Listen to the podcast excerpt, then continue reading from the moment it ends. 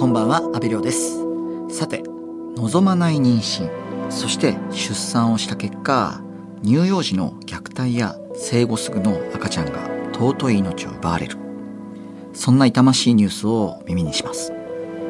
被害者となる女性を生み出さない社会環境を作り、そして出産しても様々なサポートを受けられることを広く知ってもらうことも重要であると思います。そこで今日は、新宿を拠点に活動する認定 エヌピーオー 法人じゅう代にじゅう代の妊娠 エスオーエス 新宿キッズ&ファミリーをご紹介します。妊娠 エスオーエス 新宿は、望まない妊娠や性被害などの悩みを持ち、児童福祉法や行政の制度の狭間で支援が届かない若い女性たちが小さな命を奪ってしまうことがないように寄り添って支援を行う団体です。今日は理事長の佐藤初美さんにお越しいただきました。佐藤さん、よろしくお願いします。よろしくお願いいたします。まずはにせんじゅうろくねんに佐藤さんがじゅう代にじゅう代の妊娠 エスオーエス 新宿キッズ&ファミリーを立ち上げた経緯から教えていただけますか？あの新宿区の元公務員でして、新宿区立保育園でさんじゅうよねんかん保育士として勤めていたんですが、それと同時にあの新宿区の子ども家庭支援センターできゅうねんかん相談員として虐待を受けた、ね、子どもたちとか養育困難の子どもたちの支援をしてきたんですけども、どうしても行政ですと児童福祉法に規定された仕組みですのでね、じゅうはっさいの誕生日が来てしまうと行政の中にいると関われないんですね。ですけども、幼少期から虐待を受けた子どもたちが本当にあの社会的に自立していくときに寄り添ってくれる大人が必要なのが、中学校のさんねんせいぐらいからにじゅうだいぜんはん、困った時に振り向いた時にいてくれる大人の存在がいるんですが、それが行政の中ではできないのと、本当に困っている子たちが相談したい時間は深夜なんです。で、新宿区も夜しちじまで頑張って相談を受けてるんですが、その時間帯ではなかなか苦しんでる子たちっていうのは相談しませんので、それで エヌピーオー 法人を立ち上げて、行政と連携しながら行政ではできないアウトリーチを中心とした支援をして行っています。あの先ほど制度の狭間にいる子どもたちっていうふうにおっしゃられましたけれども、その具体的に、ま、どういった子たちをこうイメージすると分かりやすいですか？あの幼少期から私たちにつながる子たちが特徴的なんですけど、あの乳幼児期から虐待ね、もう本当になんでこんなね、あの足に障害残ったりね、骨折したまんまの体抱えてるような子たちでも行政の支援一度も受けたことがないっていうこう埋もれてる子たちがいるんですね。そうした時にその子たちにこうなんで声を上げなかったのって言われても、もう幼少期の積み重ねの中で声を上げる、助けてっていうこと自体は諦めているのと、大人は信用しない、信用できる大人がいないっていうのがあって、そうするとどこにも相談できないっていう子たちが自分の命立つか自分の体傷つけるか、あとあの愛された経験、もう本当にこう理屈じゃなく大好きだよ、本当に可愛いんだよ、あなたがいて嬉しいんだよって言葉をもらったことがない子たちにしてみると、いろんな制度や支援があるのにそれを知らないで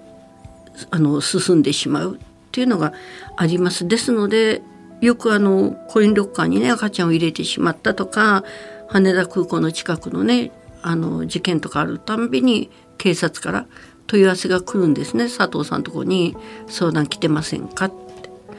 相談に来てたらこういう事態になってませんよって、そうですよねって、でなんで相談できないんですかね、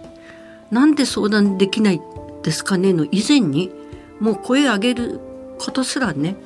あの奪われてる状況なんですよって言うと、うーんって警察はうなってらっしゃいますけどね。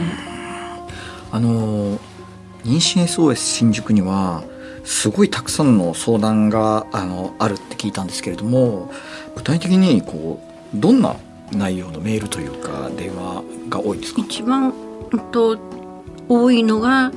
義務教育の中で性教育を受けてないので、どういう行為が性行為なのかということを知らない中高生からあのセックスをしてしまったけども妊娠していたらどうしようとかね、生理がみっか遅れてるんですけどこれは妊娠でしょうかっていう妊娠不安の相談も多いです。でそういった場合は丁寧にその子の不安な気持ち聞いてあげると、もう全然ね性行為とはとても言えない、あの全く妊娠には関係ないっていう状況なんかがあるので、そういったことを伝えてあげるとほとんどの子がもう安心するんですね。そうすると翌日のお昼にはほっとしたら生理きましたってまたこれまた報告くださるんですねよかったねって言って、じゃあ彼とねこれからどういうあの付き合い方していけばいいかっていうのを話し合えるようにしようねっていうようなことをアドバイスしますね、うん、あとは妊娠をねしたけどもお金がないとか、あと誰にも相談できないとかっていう子たちですね。あと住まいもお金もないとか、うん、あの実際このホームページとか見るともうにまんけん近いそのメールの相談とかが累計であるってことですよね、はい、いや相当な数だと思うんですけれども、まあ、さらにこの、まあ、コロナ禍で、まあ、相談もかなり増えてたりするんですか？うん、そうですね、あのコロナになってあの初年度半年間であの学校が休校になり、親も自宅待機とかオンラインでのね仕事になったっていう中で、今まではあの家族からの性虐の相談っていちねんにいっけん多くてもにけんだったんですけど、その半年間は義理のねお父さんとかお母さんの交際相手だとか高校生のお兄ちゃんから中学生の妹にっていった家族内のあの性暴力性虐の被害を受けた女の子たちからの相談が多かったのも特徴的ですね。うーん、あの実際さまざまな相談を受けて、いやこれはこの子一人では解決できないなっていうケースも多いと思うんですけれども、はい、その場合ってその佐藤さんたちはどういった対応をしているんですか？あのまず連絡ねいただいたら、本当に相談してきてくれてありがとうね、よかったってことをうんとんと伝えるんです。その上で会いましょうっていうことで、あの私たちのところに来てくださいじゃなくて、相談してきた女の子にとって会いやすい場所に私たちが出かけていって会うってことをしてます。で会って私たちが安心できる大人なんだっていうことを伝えて、一番真っ先に解決しなきゃいけないことは何かっていうのをその子から聞いて、病院に連れて行って妊娠確認とか性病感染してないかってことが必要な子は病院に連れて行って、費用も全部私たちの法人で出します。で警察が必要な場合は警察とか、お金も住まいもないというところでは私たちのシェルターで保護をしながら、あのそれぞれの自治体の生活保護とかあの婦人相談員女性相談員につなげて、安心してこう出産を迎える、で産後も安心して親子で過ごせるっていう施設につながるようにしています。 エフエムきゅうじゅうさん エーエムせんにひゃくよんじゅうに 日本放送安倍亮の エヌジーオー 世界一周。今日は認定 エヌピーオー 法人じゅう代にじゅう代の妊娠 エスオーエス 新宿キッズ&ファミリー理事長の佐藤初美さんにお話を伺っています。ここから事例ごとにどんな対応をすればいいのか、どんなサポートをしてもらえるのかのお話を伺いたいんですが、例えば望まない性交渉をしてしまった妊娠の可能性がある、そんな相談を受けたときはどういった対応をされるんですか？あのその子の最後の生理が何月何日から始まったかっていうことをまず確認します。それからあの妊娠したかもしれないと思える行為をした日が何日だったかっていうのも聞くんですね。それによってあの性行為してさんしゅうかん経っていれば妊娠検査薬で結果が出ますし、あと最後の生理からよんしゅうかんとか、あと予定日の生理からいっしゅうかんとおか遅れているっていう場合にも妊娠検査薬で確認できるので、その子に応じたじゃあ何日に妊娠検査薬で検査してごらん、それで陰性か陽性か、陽性だったらすぐ私たちと病院に行くっていう、で安全な妊娠かどうかと確実な出産の予定日なんかの把握をして、そこから産むか産まないかにじゅういっしゅうとむいかめまでね中絶できるので、あの本人が産むか産まないかの結論を出せるための情報を私たちの方で提供します。あのホームページでそのななじゅうにじかんっていうなんか一つのボーダーラインがあるっていう話もあったんですけど、それはどういったものなんですか？あの妊娠を回避するねアフターピルっていうのがあるんですが、今あのひゃくじかんまで有効っていうのもあるんですけど、あの性行為をして妊娠したかもしれないと思ったらいちじかんでも早い方がいいんですね。であの効果があるっていうのがやっぱりななじゅうにじかん、それもななじゅうにじかんに近づけば近づくほど効果薄くなるので、それでも飲まないよりは回避できる率は上がるので、とななじゅうにじかん以内の子でしたらもうすぐにアフターピルの処方をしてもらいます。そういった費用も私たちの方で出しています。いや本当にこう頭が下がる活動なんですけれども、まあ、実際にこう妊娠をしてしまった子どもに対してどういった支援とか制度っていうものがあるんですか？あの一番最初に中学生高校生扶養の中にいると、と親から虐待をね受けている場合はちょっと別なんですけど、親につなげるとより一層虐待がねひどくなっちゃうので、ちょっと児童相談所と一緒に連携になるんですが、あの虐待ではない場合ですと、その子とその子の親の家族関係を聞いて、その親子に合わせた親への打ち明け方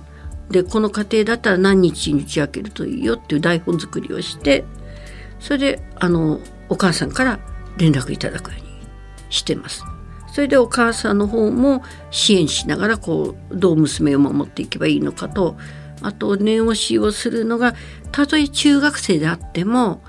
あの産むか産まないかの選択はお子さんにさせてくださいってこと言ってます。あの自分が選ばないでね中絶してしまった、自分が選ばないで産んでしまったっていう時に、親に言われたから先生に言われたからっていうことで気持ちが前に向いていかないんですね。だからその後の立て直しが難しくなるので、本人がしっかり自分の気持ちと向き合うと選択できますので、そのことを念押ししてます。あの出産となるとこう様々なこう費用もかかるじゃないですか、ええ、まあ、特にその若年の子どもだとその親御さんのサポートを受けられない場合っていうのはどういうふうなこう制度があるんですか？はあの入院助産制度っていうのがあるんですね。あのそういった場合の出産費用を国の方で出すっていう、そちらの方につなげます。自治体につなげてとか、あと単独で生保に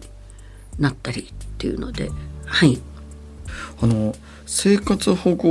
をもう同時に受けながら、はい、こう出産にその進んでいく子どもっていうのも結構な割合でいるんですか？はい、そうですね、私たちにつながった子はほぼほぼ経済的に困窮している、あの実家の方も困窮しているっていう場合が多いので、そうですね、妊娠していて私たちにつながって産む選択した場合は今全員政府に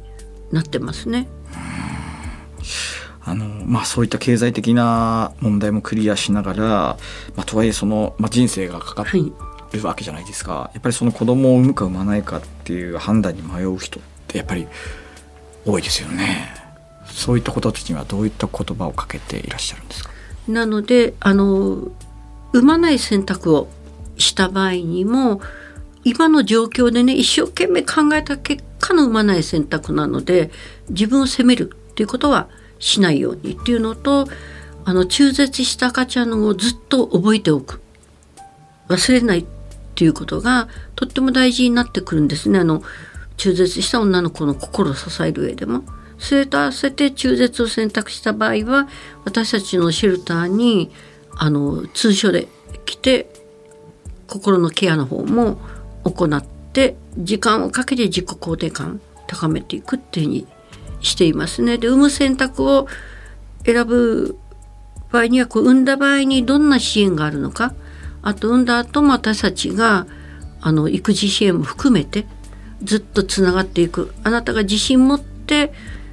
子育てでき、社会人としてあの自立していけるまでつながっていくよっていうことを伝えています。あの妊娠 エスオーエス 新宿では、先ほどあのシェルターの話出ましたけれども、はい、そういったものも運営されているんですよね。はい、場所はね非公開なんですけど、 ディーブイ で逃げてきたり、親からの妊娠してるけど親からの虐待から逃げてくる子もいますので、場所は非公開なんですが、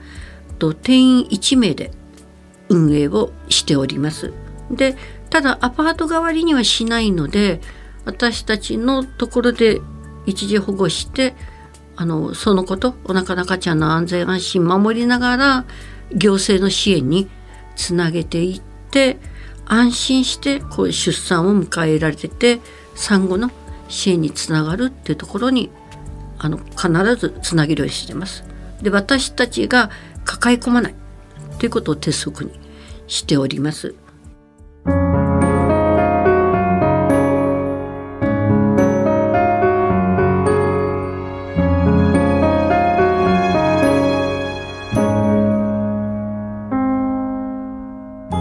東京有楽町にある日本放送からお届けした阿部亮の エヌジーオー 世界一周、そろそろお別れの時間です。今日は認定 エヌピーオー 法人じゅう代にじゅう代の妊娠 エスオーエス 新宿キッズ&ファミリー理事長の佐藤初美さんにお話を伺いました。今事情があって繁華街で夜を明かす若い女性も少なくないと聞いています。リスクがある生活を続けている女性に、今佐藤さんからぜひメッセージをお願いします。あなたは悪くないということを自分に信じてください。たとえ今ね、自分がしている生活がどんな状況であっても、そこに至る原因っていうのはあなたが悪いんではないっていうことと、勇気を出して私たちに相談してください。匿名で相談できますし、一切費用はかかりませんので、勇気を出して相談してくださいってことをお願いしたいです。佐藤初美さん、貴重なお話ありがとうございました。ありがとうございました。認定 エヌピーオー 法人じゅう代にじゅう代の妊娠 エスオーエス 新宿キッズ&ファミリーのさまざまな取り組みについては、詳しくは公式ホームページをご覧ください。ここまでのお相手は阿部亮でした。